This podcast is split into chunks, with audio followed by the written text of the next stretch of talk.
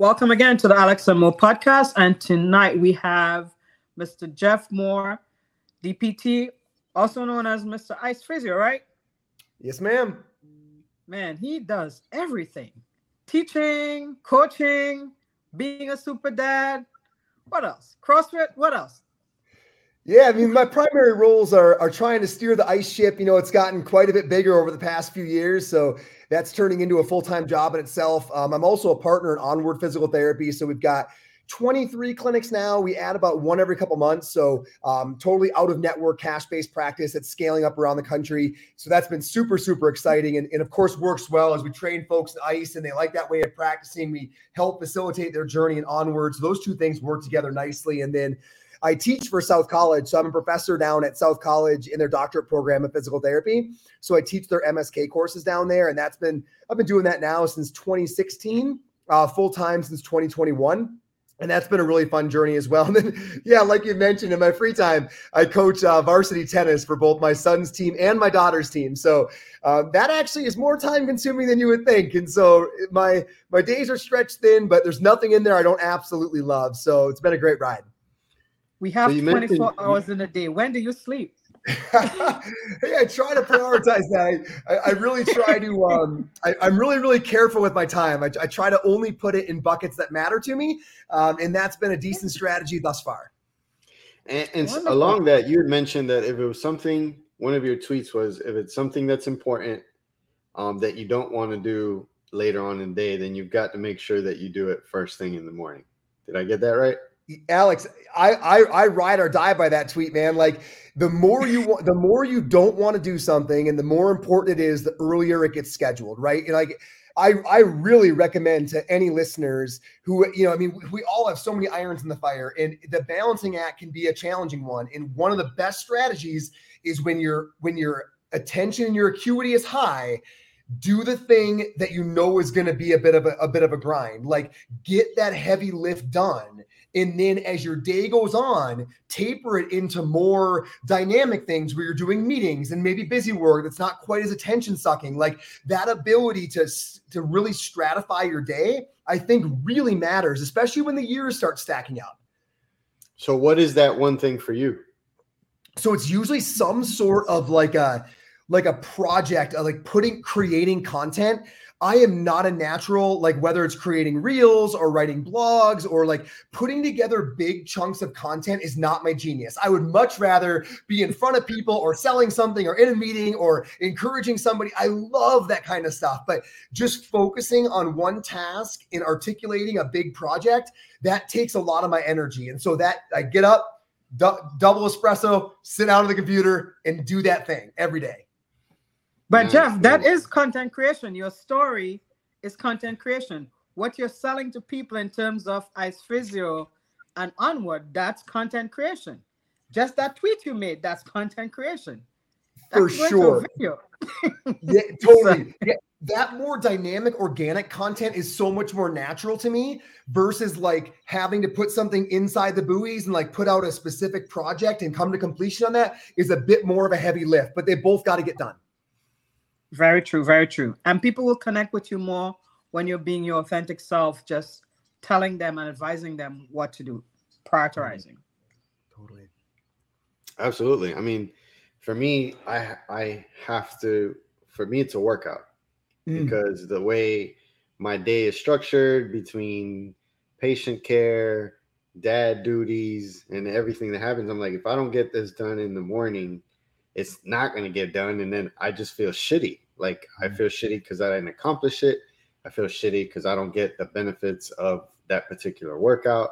Um so for me it's like you know i wake up 4:45 have my espresso yep. you know get get everything ready and then i'm rolling you know which is why today uh before we came on i was telling jeff i'm like man i'm running on fumes but um you know you got to do what you got to do. Yep. Well what was your workout today alex uh, today was upper body. So I do everything. Uh, as you can probably see, I've got the Peloton bike and the tread uh, behind me. So everything is usually just out of Peloton. So I'll do their strength training, mixing the the running and the biking. So yeah, today was was upper body, um, which with Adrian. So with Adrian, he's cool okay. dude. Although he's yeah, on the sideline, he just had surgery. Oh wow! I mm-hmm. did. He uh, had uh, a hike with Kristen. Said, it again. I did a hike with Kristen. Oh, did you? Yeah. I like Kristen. This Ratchet Mom Club. yep.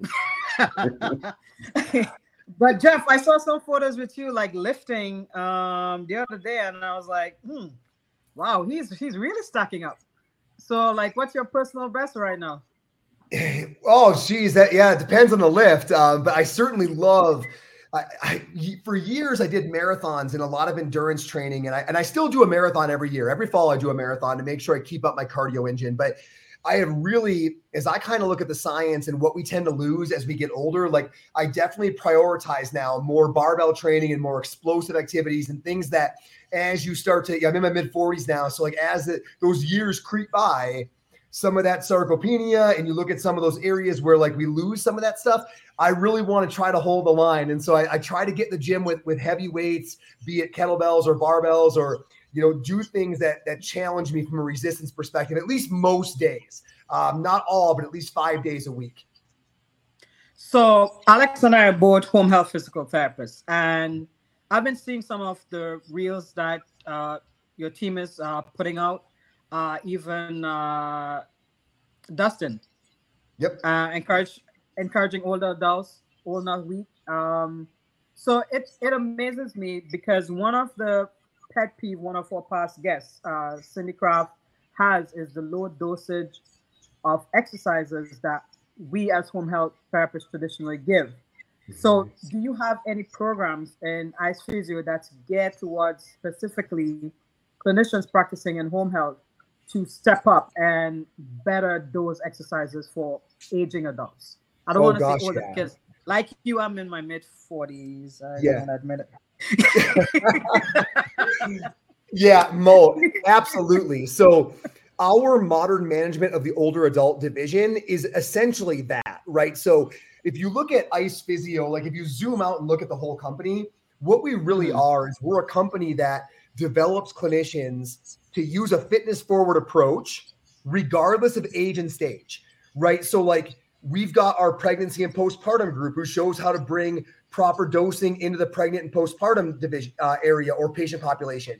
We have, of course, our clinical management of the fitness athlete that targets the recreational athlete. Then we have modern management of the older adult that brings that same fitness forward approach into the older adult specific space. So, like acknowledging the challenges of polypharmacy and the unique things that come along with some of those older adults and the conditions and why they're seeing you. How do you get over those hurdles and still give them a stimulus that actually results in that adaptive response you're looking for so that we're not just going through the motions, we're legitimately building stronger humans?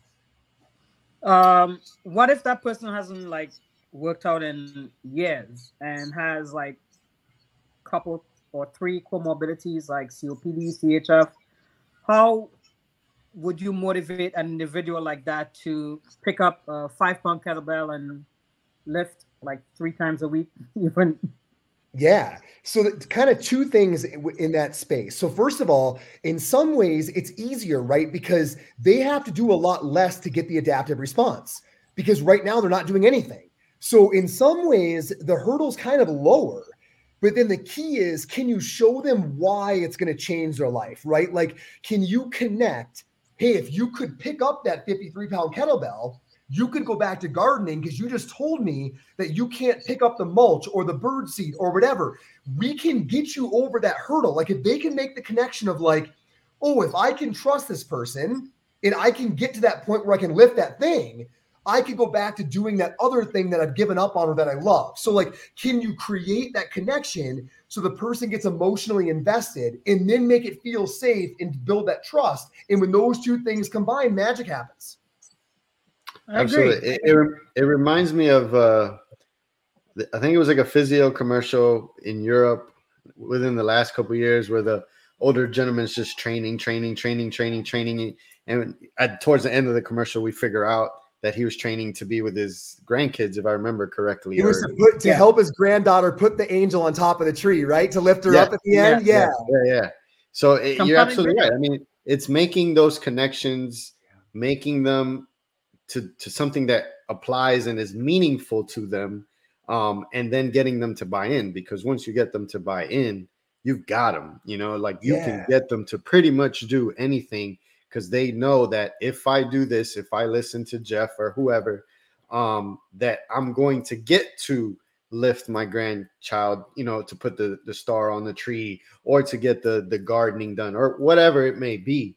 Um, so buy-in is absolutely it's making that connection, it's telling that story that they can buy in and see how they play a part in that story and, and how it becomes meaningful to them. Absolutely. So Alex, you're in you're in sales because you also sell homes. Jeff just admitted yeah. that he loves sales. Love sales. But physical therapists in general hate selling. I got my experience from selling appliances at Home Depot because I worked on commission. So I'm good at it. But people naturally hate selling, especially if they think that the title and the letters behind their name is supposed to automatically say, hey, I'm good at this. So should we be targeting therapists to teach them how to be better marketers or sellers? Or is that something that can be taught or it's Oh, it can be taught. Yeah, it, it, can be taught. I, I think not only can it be taught, but I think people are better at selling than they give themselves credit for. Everybody, when you say sales, they think about like you know selling used cars or selling cold calling and, and knocking on doors. And th- that's a small part of selling right? If you look at what we do if you can just drill down a little bit further into the why someone's coming to see you, right? Get past the superficial goal and keep drilling and keep drilling until they say, you know what, honestly, and then whatever comes after that, right? Like when they tell you that really emotional goal and you drill all the way down to that, all of a sudden you realize that if you can't sell them on what you're going to do, they're going to miss out on that part of their life. And that brings gravity and purpose to it. And if therapists could see how noble that is, this is not cold calling and trying to sell vacuums or what have you, you know, door to door. This is using your earned skill to give someone a new lease on life. And if you start looking at selling in that light, it becomes so much more appealing. So I think physios need to reframe the why behind selling. And I think everything could change from there. And on the topic of selling, again, l- looking at your timeline, which which I think is like a gold mine, um, when you go down. That, it is. It is. you know, you mentioned again selling to to some of our younger colleagues. You know, we've just had a, a, a group of colleagues who passed their boards and and are making their way into you know establishing themselves in our profession. And you said that the younger therapist or those who've only been a couple years in the profession need to focus more on selling themselves to their clients, their consumers, and not so much selling themselves to other clinicians. Mm-hmm. Um, could you expand on that? Because I 100% agree with it. Uh, but yeah, that was my that was my know, biggest lesson, biggest breakthrough. I, I, I want to know like what kind of what where that tweet came from, and then kind of where you were at with it. You know, I think we spend our whole academic lives trying to out, out, out compete each other or impress each other or win awards or get valedictorian or you get in this habit of trying to outcompete your buddy or earn their respect or and that's all fine. I mean, the system is what it is. But the problem is if you keep doing that, if you get into your career and you make it all about trying to accumulate credentials that let's be honest only your buddies care about right? Patients don't know what these letters mean. They don't it has no relevance to them. So you're you're accumulating these things and going to these conferences and doing these presentations but for who? Like at what point are you going to turn and be patient facing and say i actually did all of this to serve you. Like you're the one that matters. What do you care about and what they care about is can they trust you? What they care about is can you be patient with them and guide them on this journey? Can you not give up on them? Can you? These are not things that you accumulate letters doing. These are not things that your colleagues necessarily are going to recognize you for. But at some point, you've got to turn away from that and say, I, I accumulated all of this knowledge and skill to be able to change people's lives. Maybe it's time I actually focus on gaining their admiration not somebody on the other side of the country who has nothing to do with my actual purpose. But it's hard to get out of that habit. But the earlier people do it, the better their careers are. I know that for sure. I I I'm gonna 100% agree with that because you know at first, especially when I got on Twitter, I was so caught up in being judged by my colleagues that, you know, but after a while I was like, you know, screw it. I'm not gonna say some of the words that Alex have used, but um but it, it is it is groundbreaking when you you release and you get that freedom to actually work for the people that you want to serve. Um, so all the arguments that people go back and forth on if it's manual, if it's this, if it's that, I'm like, is it actually is that conversation actually making a patient better? So I I absolutely agree with you 100%. Yes, if you're in school, yes, try to impress your professors and do well so you can pass. Once you pass, do whatever the hell you want. There you go. So, Amen. so that's that's just my advice. Um, since Alex is talking about your timeline, there was one thing that really stuck out to me about because it's something that I'm contemplating even with uh, my contractors.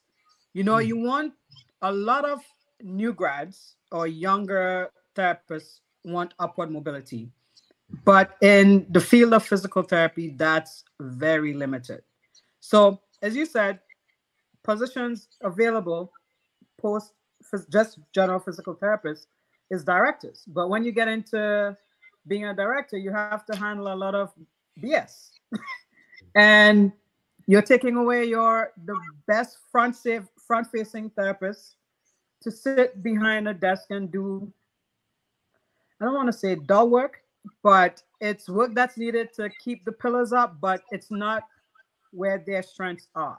So how can we as a profession because you're growing you guys are growing well our one is growing pretty big and i want to come back to that Sure. um what opportunities would you say we can create as an owner um for therapists that are great front facing um, clinicians for them to feel like they're moving upward and they're not stuck Yeah, I mean, I think the biggest part is that we that we compensate them well for the awesome care they deliver, right? Like, I think what the problem with the clinic director thing, and I, you know, I, I just I've been trying to be very open about let's normalize saying no to promotions that only come with more work and not more reward. Like, I want to encourage young therapists. It really bothers me when these big companies kind of, you know, dangle that carrot out there of this title but don't don't actually deliver the goods and now this person's got more work they didn't really want in the first place and no more reward but they're more tired and seeing less people and having less purpose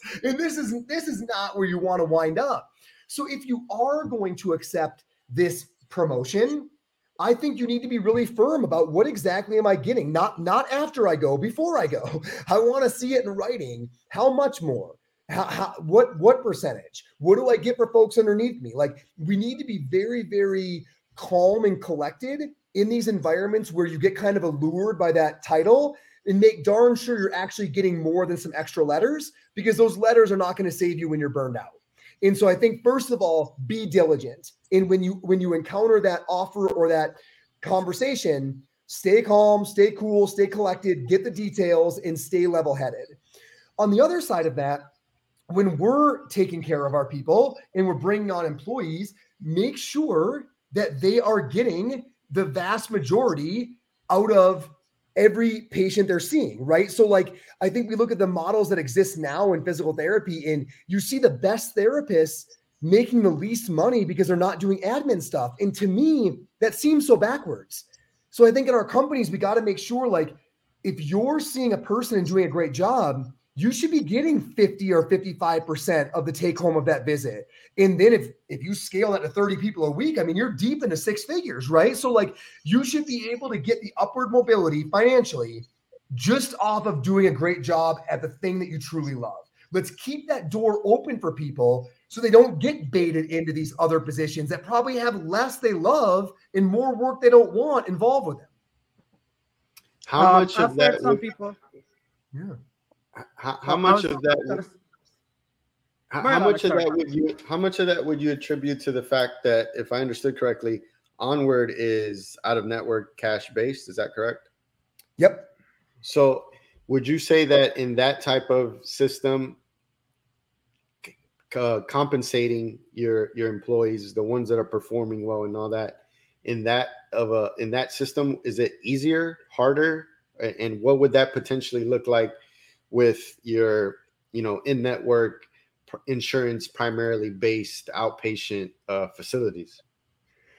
So I'm just going to say this as opposed to bat, batting around the bush, right? Like I think we have to be a lot more discriminating on insurance contracts that we're willing to accept. Period. Across the profession. We have to say, look, we're worth X amount and we simply will not work for less. And we've got to hold that line in in that if we do that, then it makes both environments very feasible to do what I was talking about earlier.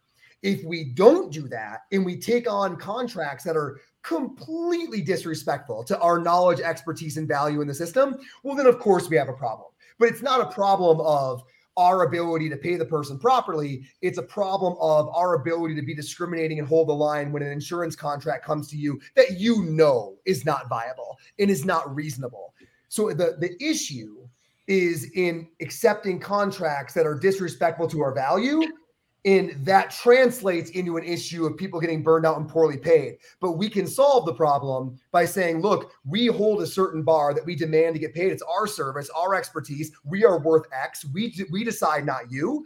And then we don't accept insurance contracts below that.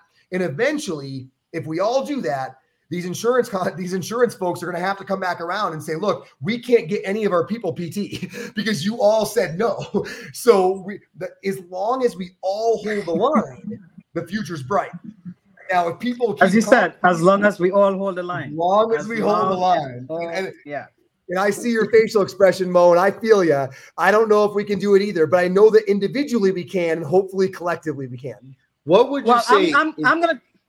Yeah. I was gonna give an example, right? Um, because we're trying to get credential with some insurances for certain things, and one of the offers I think was like seventy-five dollars per visit. It doesn't matter if you do like yep. uh, one unit, two units, three units, four units. I'm like, wait, isn't that less than what we pay like the therapist? So why would I accept that contract? Yep. But you look around and like there are 10 other clinics or 10 other people accepting it. So a lot of us as physical therapists go into business without knowing numbers. And you run into trouble when you realize that wow i'm not really making any money off of this because i do not mm-hmm. know my cost per therapist or cost of operation. And then you start screaming oh the apt is not doing anything for me. So that was that was just my just my take. I was like man they accepted this contract. Yeah. Yeah but, but well, other, other, than, other than not knowing your numbers, right? Because hmm. it doesn't matter whether you're in physical therapy or you're running a lawn service or whatever business you're running, like you gotta know your cost per unit, right? Like whatever it costs you to provide that service, whether you've got one employee, 10 employees, 50, whatever, it doesn't matter. Like you've got to know that number. But is there another reason that you guys believe we have clinics, therapists taking these bad contracts? Because it seems like this is something we've been talking about for years, right? So desperation, that, desperation. That, yeah, really the eh, yeah, desperation is probably the right word. I really don't think, and part of it is because a lot of physios that are in charge in some of these larger organizations are from an older school of thought. The idea of not doing it is almost incomprehensible because back in the day, everybody did it. And so now they don't see a clear path forward on how we are going to explain to the consumer that we're worth paying out of pocket for because they never had to do it before. So I think they just can't make that connection. Whereas we in the newer generation, certainly those who are coming behind us into the field, they're much more aware of like i'm going to have to convince the consumer that i'm worth 150 bucks an hour. I know that i am. I look at other things they're paying for at that level. I see what i provide. I know that i can do that. I've got to learn how to. So they're coming out ready to.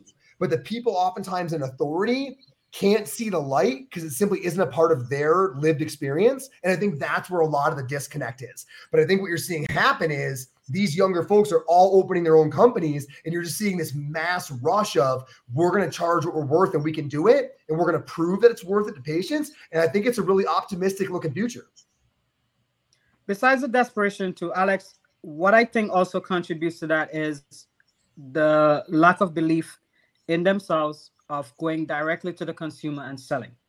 Yep. Because I, I looked I looked at the numbers and I looked at the clinics that were doing it, like accepting like sixty dollars from United Healthcare. I was like, this is some BS. Like, I'm like, the hell are you keeping your doors open? Mm-hmm. Like for real. So well, I mean, you start, you start, you know, you can't make more time in a day, so you just start jam piling more more people in, in at a you know per time period. Yeah. Um, you know, our profession has always been historically one that is reliant on others, right? Like we need referrals, we need this, we need that. Like we can't just say, "Hey, I'm here, I can do this for you." And I think to Jeff's point is like we're getting some of the newer age and the younger ones behind us that are like, you know, f that. Like I don't need you. I can just come straight to to the forefront, provide the service, give you the value. This is what it's going to cost, and we all know that. You know the, the the saying I've heard Jerry say it and other people is like, you know, price is what you pay, value is what you get, and mm-hmm. those two things don't necessarily go hand in hand. You know, they don't equal each other. Um, people will pay in in crazy amounts of money for things that they value. Um, you know, and, and everybody's value system is a little bit different. Yeah. Uh, I heard um uh Shante Cofield, the movement maestro, say that PT is a grudge purchase. Like most people don't go to PT unless they're injured. Mm. Uh, some people go to PT just to be in the company of other people that will work out.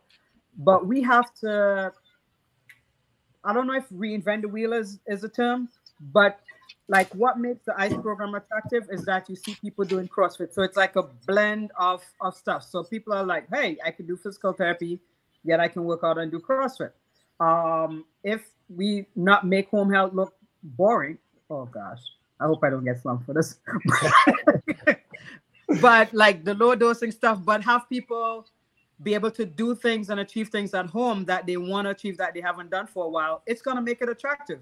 People are going to want more therapists to come into the home, make house calls sexy again. That's that's what that's what we Love do that. in in in home health. But mm-hmm. again, people's inability to trust themselves on how to market and sell themselves and also the profession, I think has us in this mess. But I love the new movement by the new physios that are graduating. I, I just love it. And those are the type of people that we tend to attract at our company because we mm-hmm. want those independent minded, driven, motivated people. Speaking about that, what's your opinion? Would you hire based on skill or soft skills? Did you say did you say skill or soft skills? like hard skill, like somebody who's going through like residency training. Oh yeah, yeah. I don't I don't but, need any of that. I don't I don't need any of that. Yeah, you you give me soft skills and hustle all day, I'll take care of the rest, right? We can train all the other stuff. That stuff's easy. We can show you where to put your hands for manipulation. We can show you where to put the needles for needling. We can show you the settings. The technical skills are easy. Caring about taking care of folks, wanting to be an expert in hospitality, right? Wearing your heart on your sleeve, being encouraging, making relationship.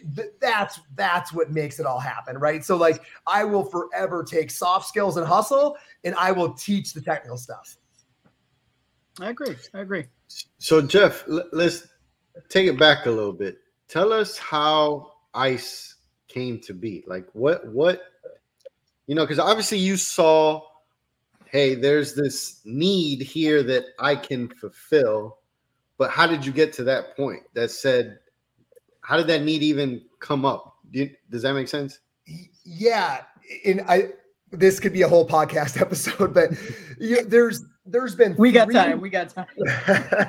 there's been three really interesting phases of ice. So it started very organically. I was just working in a clinic in Michigan and a few groups asked me to come present on some stuff. It was spinal manipulation, a few other things. I was in a fellowship program, so so I did, and I just I, I got a real rise. I thought it was fun. Yeah, you know, it was ener- it was energizing for everybody, and you know, it, people said, "Hey, would you come back and would you do something different?" And so, kind of organically and slowly and unplanned, all of a sudden I was kind of teaching every now and then. And then I had a couple larger courses, and those folks offered me some, you know, contracts that actually made some money for the first time. And I was like, wow, I could be onto something here. And so I just started developing this company kind of around this idea of and not or, right? That in Mo, you were speaking about this earlier, like back then, everybody, I, I've been around for a while, so everybody was arguing that it was either manual therapy or exercise. And it was, it, I always remember this doesn't make any sense. Like they both seem to have some value. Why would you not mix them together in the right proportion for a given patient to meet their expectations and where they are? Like it. So I started kind of talking about a bit more of a liberal idea of combining all of this stuff. And the company grew for a couple of years as I began to teach around Michigan and Wisconsin. I couldn't afford a plane flight back then, so it was all driving everywhere. I was driving to Chicago, I was driving to Iowa. I couldn't I couldn't fly anywhere. And then in 20 in 20 I want to get the year right. I think it was 2015 is when I really started engaging with Mitch Babcock and Alan Fredendall and eventually Zach Long and they really showed me the light that where things were going was strength and conditioning. Like all the questions that were coming up in my course was around dosing and actually being experts in loading people. And again, Mo, some of the things you were talking about earlier, as far as like getting that prescription right. And those gentlemen are just geniuses in that area. And so we began to pull that knowledge out of them and into our curriculum. And that's when we launched clinical management of the fitness athlete.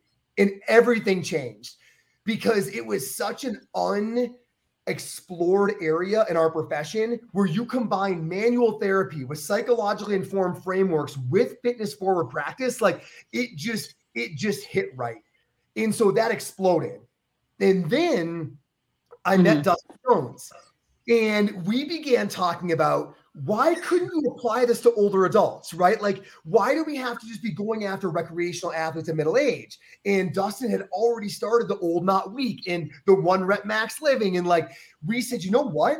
We can apply a fitness forward approach that includes manual therapy skills, that is psychologically informed to all of these different patient populations. And that's when everything just exploded because then we started organizing online and live courses across all these different demographics. Christina Prevett and Alexis Morgan started the pregnancy and postpartum.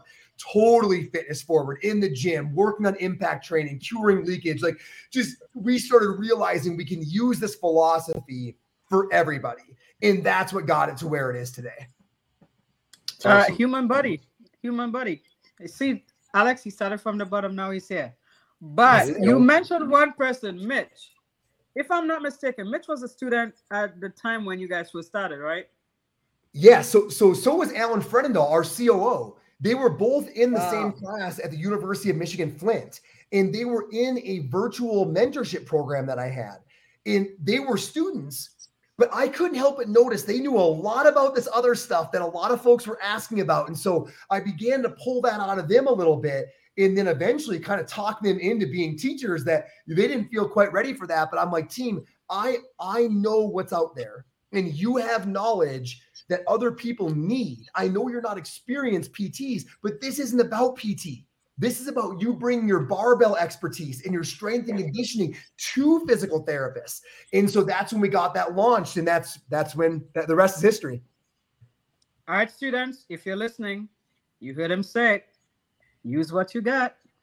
That's execute. It. execute so that's that's great that um your team has grown and that you recognize the talent in others and encourage them to come together.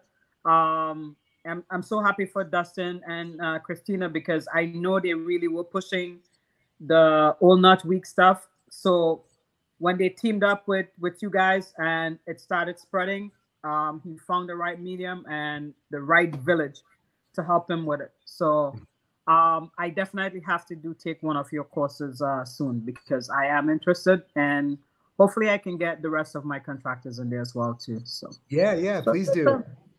Great jobs. So you said you teach at South College. Um, that's in Tennessee, right? Yeah, Knoxville. Knoxville. But you guys just opened another campus in Atlanta. Atlanta, and, and, it's just about to start. So it'll the first group will start in June. Um, and so that they will have one cohort at Knoxville. We have two. So we have a January and a June enrollment. Whereas in Atlanta, they will have the one cohort. Perhaps they'll build a two down the road, but it'll be one um, to begin with. And what's so cool, Mo, is first of all, it's two years, it's 23 months, right? And you don't need to live there. So, like, I teach. So it's right a hybrid here. program. hybrid program. I teach right here right? I do I do my eight weeks of MSK teaching, and then we all fly to Knoxville and we show them all the hands-on stuff over 15 days, all the different courses. Then they all fly back. We fly back. We stay in our homes for months and teach, and then we all meet back in Knoxville. And the success rate with that type of program has been good. Oh, it's been exceptional. I mean, we just got our 10 year CAPTE approval, which is the longest approval that you can obtain. Our NPTE pass rate is excellent. It's, it's in the mid high 90s, ultimate pass rate. So it's been absolutely, and of course, you get it done in two years and don't move there. Economically, students are in a really good position. They're out working that third year, earning a salary. You know, we've got to figure out, Mo, we got to figure out this debt issue.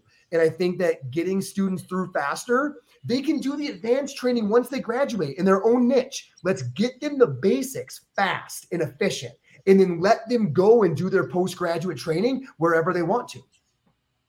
I, I agree. And it's solving the problem, as you said, of um, reducing student debt. Mm-hmm. Man, although I didn't really graduate with much, maybe this should have existed when we were in school, Alex, right? Yeah, I would have loved this to have existed. yeah today's world but, is all about being efficient so however we can facilitate them getting you know getting out into the workforce getting figuring out what it is they want to do like you said give them the basics give them what they need so that they can get out there and, and then you just on the job training right? Because you know others other professions other areas it's like you got to figure it out kind of as you go and mm-hmm. you know you're gonna have some failings but you know there's no failing it's just learning right? So you just got to keep learning keep learning and, and go from there yeah make sure make sure they're safe and have a basic skill set right and then the npte covers a lot of that and then let them go develop their niche area on the job that's where that's where the real learning happens right get your boots in the ground throw it into the fire and figure it out and get some good mentorship yep absolutely you, you guys are touching several pain points not only are you reducing the time it mm-hmm. takes. Mm-hmm. You're reducing the cost. Um, yep. Also, another pet peeve that a lot of students complain about is them having to pay universities like a full year of tuition, but they're doing a full year of clinical rotations unpaid, mm-hmm. especially mm-hmm. that third year. So you guys just like kill three birds with one stone. In the way we try to, the way it's the way it's set up too, Mo, that's exciting is all of our rotation, all of our um, so we do you have to have a rotation for acute care, um, hospital setting, those kind of things, because it goes along with that. Um, I think it's Q4 they do that in. But mm-hmm. then for their outpatient stuff or their advanced neuro stuff or the areas where they're probably going to find themselves at home in and, and want to have their career in, those happen right at the end of year two. So literally you finish you can do you can do a six month rotation at one spot or you can do two three months and right when it's done the next week you graduate and you can take boards early so you go graduate you can come right back to that job and keep seeing those same patients that you built that rapport with so it actually onboards you into your position and build your case patient load so you can have a lot higher earning potential right away so it's we try to organize it in a way that maximizes that that, that efficiency Hmm. And this will help with rural areas because a lot of people are complaining it's hard to staff. Yeah. Those rural areas. A lot of yeah. therapists owners are complaining it's hard to find people to work. So mm-hmm. this is a good idea. So earlier today, I was having a discussion with um, another owner, um, not home health, but outpatient, and we were talking about rapid growth. If we should be scared of it. Hmm. Um, so a lot of people set goals to earn more money than they did the previous year, but sometimes their systems can be flawed. And if you grow too quickly, you start seeing wider cracks in your foundation, and you have to go back and try to fix fix things. And I'm noticing that I have to go back and fix some things as well too. So with onward making such like massive like growth. what are some of the lessons that you have learned as a partner?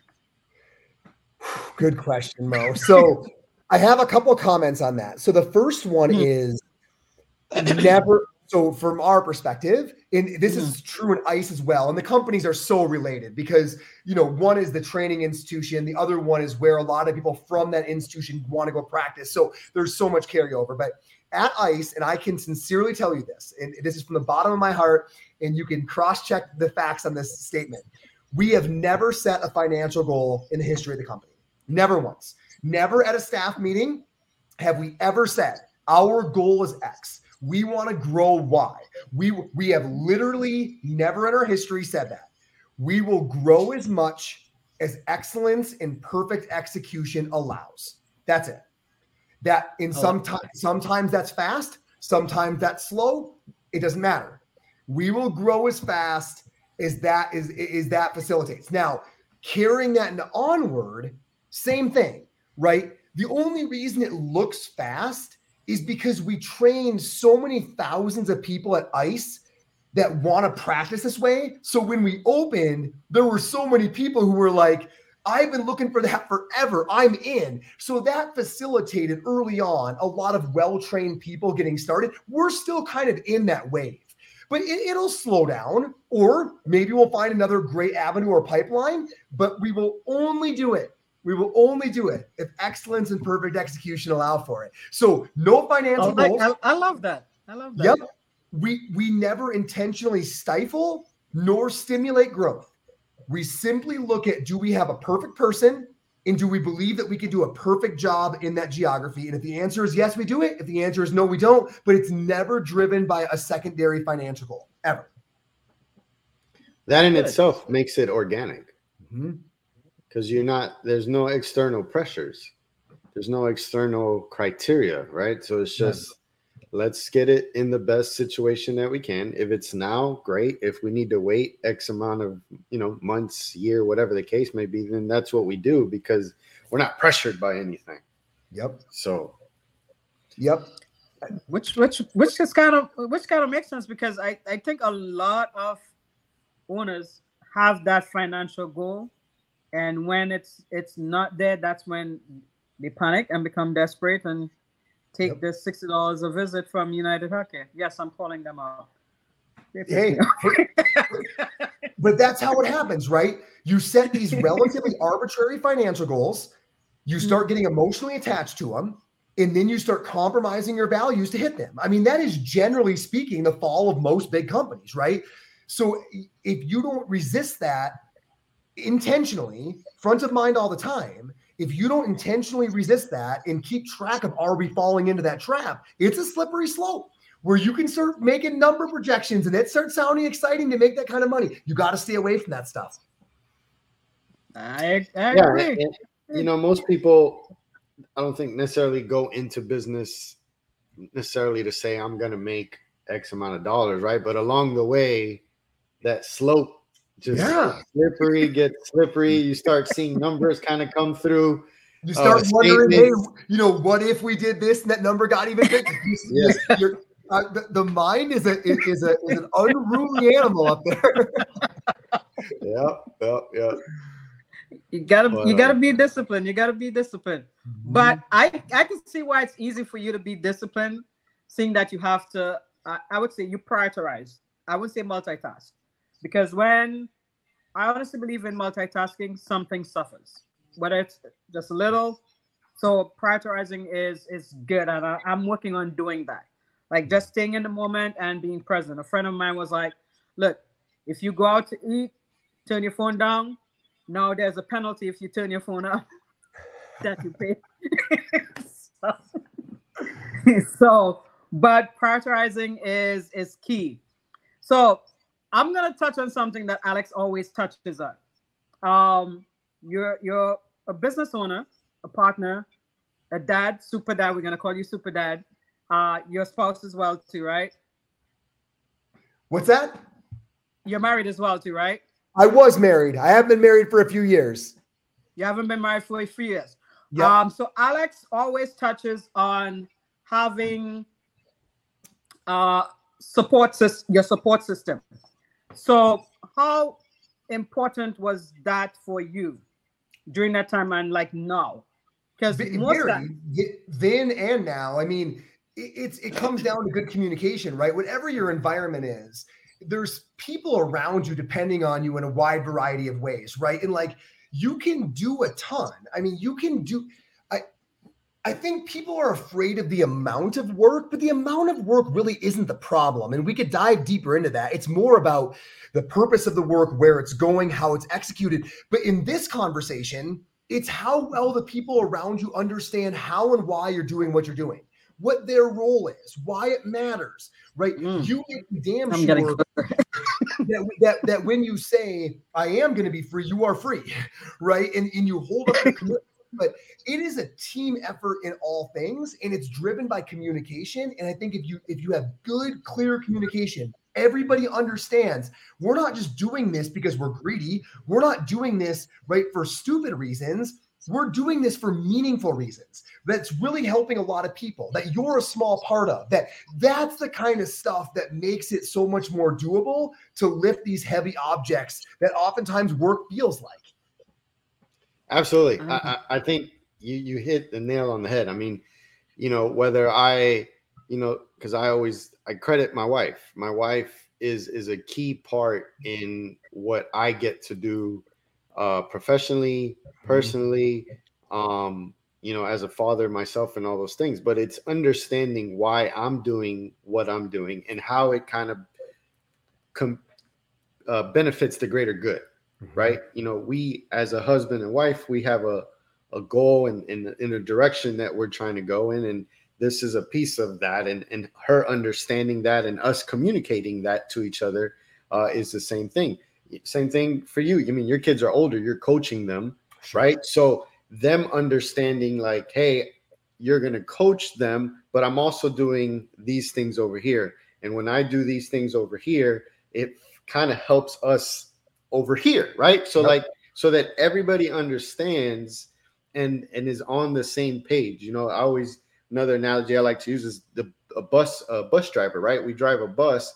I need to make sure that everybody on my bus knows which way we're going, mm-hmm. but also that they're in the right seats so that they understand their position and their role and their value to what we're all doing collectively.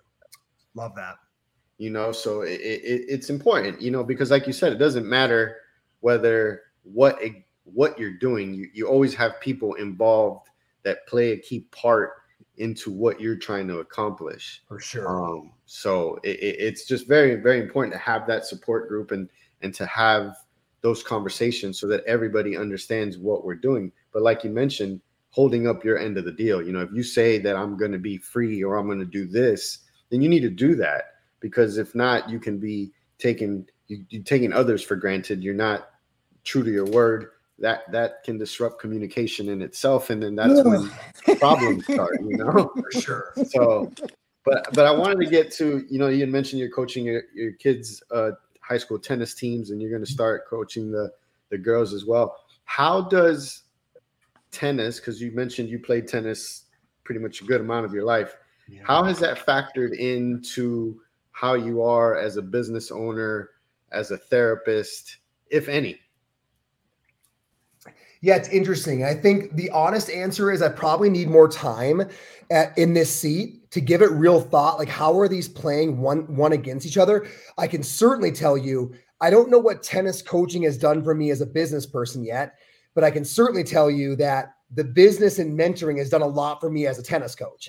Like being able to look at this team and understand the different needs of, the, of, my players, right? And think about where our resources are going. Like it's always all the same, right? It doesn't matter what game you're playing, it's always the same. You have a certain amount of resources, you have a certain goal, you've got to communicate well. Are we all on the same page? Is everybody motivated, right? Do people have the resources if they need to lean on someone? Is it available? Like it's so funny that every game is the same.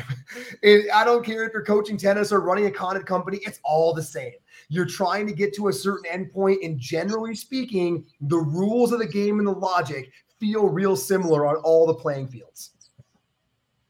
Absolutely. How, how much do you think, you know, and this may kind of tie in closer with having a conversation with an employee or a colleague, you know, tennis is a an individual sport, right? So so you can't say, hey, you know, you need to rely on this person in this position. You know, I played soccer. That's that's what I've always played. That's my thing. So eh, in a soccer, you know, I can coach because I coach my youngest son, which is rec, but they're just chasing a ball around the field. There's no organization to the game just yet. They're still learning. Yeah. But anyways, you I can tell them like, hey, you need to support this player in this position so that they have something to lean back on. Mm. You know, in tennis, there isn't that. I've never played tennis. I've watched tennis. I used to watch Wimbledon growing up. That was my summer thing. And mm-hmm. obviously, Netflix puts out a, a documentary, yeah, yeah, and, and, yeah. and I watched that, and that's just amazing because I love that behind the scenes stuff. But it seems like even from watching that, like the individual sport, there's so much more of a mental aspect to it than than probably any other, you know, golf and things of that nature where it's individual, where it's just you against you and whatever you're trying to accomplish. How much is that different, or is it the or or the same? You know, when dealing with you know clinicians or colleagues and, and dealing with some of your athletes. So what's interesting, so tennis does appear to be more of an individual sport. So obviously with doubles, you've got your partner, right? So you and your partner are working very strategically. But even in singles, if you zoom out a little bit, like yes, the actual match is one person against one person. But what led to that match was a team effort, right? So if we, if you, so singles, the way tennis works, that at least in high school, there's seven positions, right? You've got one, two, three singles, generally your best players, and then you've got one, two, three, and four doubles. So you've got eight players there and three players in singles, right? But in practice, we've got to work together to make each other better in our different areas, right? So, like if someone's backhand is struggling, I need the other players to work that person's backhand and maneuver them on the court to make sure they're getting better in that area so that when they go out and compete, they're competitive. So, our team needs to understand that it, it is a collective effort to bring this product to fruition individually. So I think that right there is a fascinating challenge. And certainly from a team dynamic that's another great learning experience of like oftentimes when one person's out lecturing or one person's leading a course it looks like an individual effort but it's never that it's everyone's collective resources helping that person get ready for that moment and you've got to care about that and want to be a part of that in order to have a healthy team in tennis or anything else that, that, mm-hmm. you bring a good, great point i mean you don't think of it that way right mm-hmm. because we all we see is the end product. You don't see the practice. You don't see the time put, you know, on the court, off the court, whatever it is, just to get to that point. Yeah. So, and Alex, know. I, I've got to say this. I, I this is gonna date. This is gonna age me horribly, but remember, remember the movie Rudy? Yeah, at Notre Dame. Classic. Rudy Ruettiger, right? One of the coolest things about that movie was that he loved the idea of getting the starters better. He knew he was never going to play, but he loved his role. In fact, remember the team got mad at him, right? Because yeah, yeah, yeah. practice. Yeah. Do you know who inspired me the most this tennis season? My JV players, who knew they weren't going to play. They weren't going to ever go out on the varsity court this year. They were JV, right? We're a Northern Colorado, small towns. They knew they were only practicing to get better themselves and to get the varsity players better so we had a better chance of winning. And the, those who took that seriously not only won my heart during the season, but won my absolute commitment that in the next three years, they get their shot to be dominant varsity players. And so that meant so much to me. And I think it says so much about that team dynamic and how special people can be in those roles. Absolutely. It, you you bring that example. I think, you know, currently in the NFL, the practice squad right?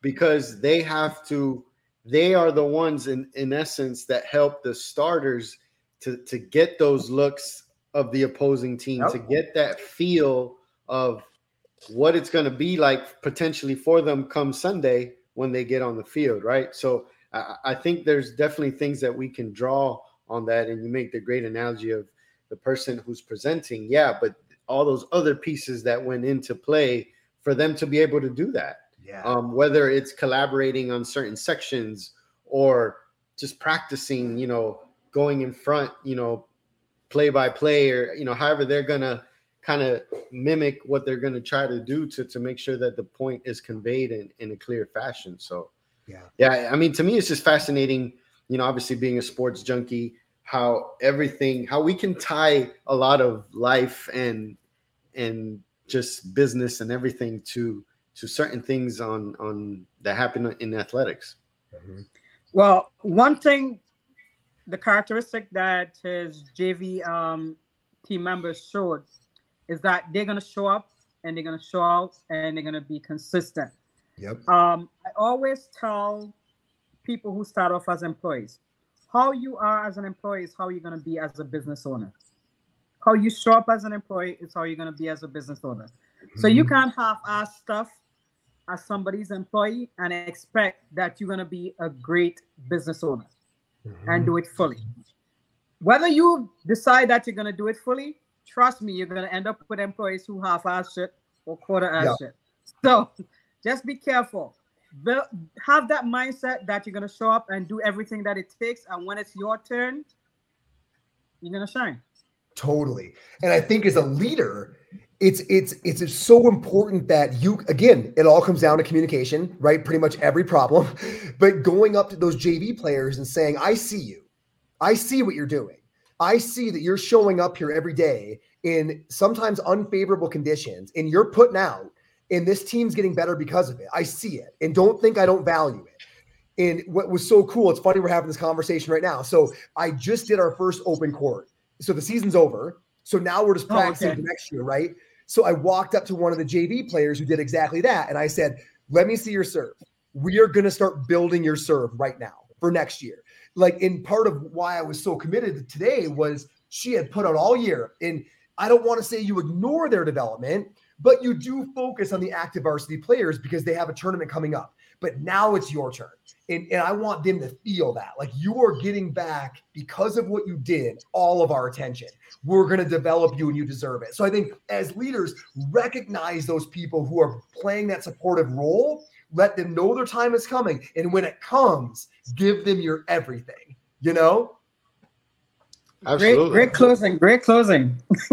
yeah. Thank you very much, Jeff. We really, really appreciate your time, man. It's a lot of, a lot of knowledge being dropped. See, I, I think you were Alex Espresso shot. You see, he's like fully awake and.